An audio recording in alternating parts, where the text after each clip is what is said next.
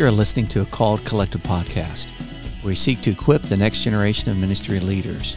To learn more about the Called Collective, visit our website at thecalledcollective.org or check us out on Instagram at The Called Collective.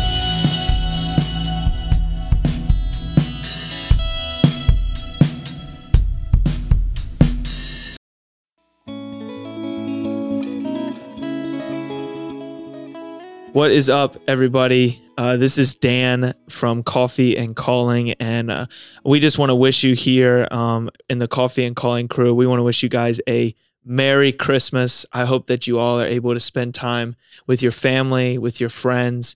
Um, I hope that you can stay warm in this cold season, but also I pray ultimately that you all can celebrate what we are really celebrating within this season. I want to read from Luke 2 starting at verse 8 and this is right before jesus is born and it said there were and there were shepherds living out in the fields nearby, keeping watch over their flocks at night. An angel of the Lord appeared to them, and the glory of the Lord shone around them, and they were terrified. But an angel said to them, Do not be afraid. I bring you good news that will cause great joy for all the people. Today in the town of David, a Savior has been born to you. He is the Messiah, the Lord. This will be a sign to you. You will find a baby wrapped in cloths and lying in a manger. Suddenly, a great company of the heavenly host appeared with the angels, praising God and saying, Glory to God in the highest heaven, and on earth peace to those on whom his favor rests. When the angels had left them and gone into heaven, the shepherds said to one another, Let's go to Bethlehem and see this thing that has happened, which the Lord has told us about. So they hurried off and found Mary and Joseph and the baby who was lying in the manger. See, when the shepherds were told of what had just happened, when the shepherds were given the message from an angel, there was an urgency about them to go and see. They left their flock.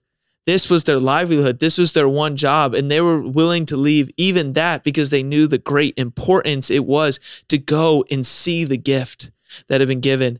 And so often we use this phrase within this season. We say, we need to remember the reason of the season. But do we really sit there on what we've been given?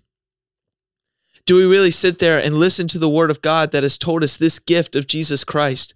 That came to this earth, that died for us, that rose again, defeating death. And what gift does he give us after that? He has sent his spirit.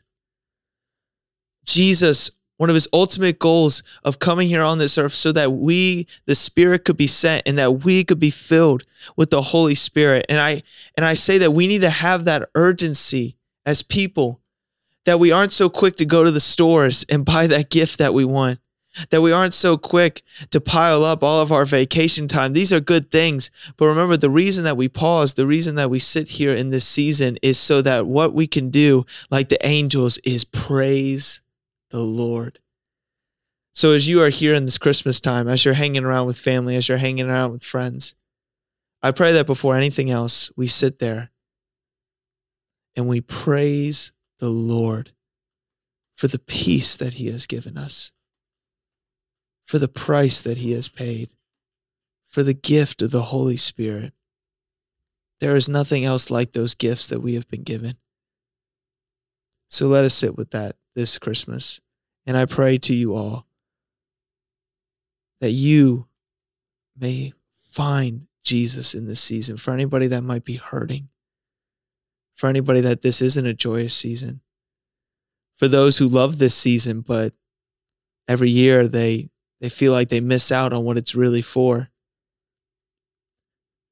God's presence surrounds you. Jesus desires a relationship with you. Seek him and you will find him. And that is the greatest gift you could ever receive. We love you guys so much. We pray that you have a Merry Christmas. Thank you for listening.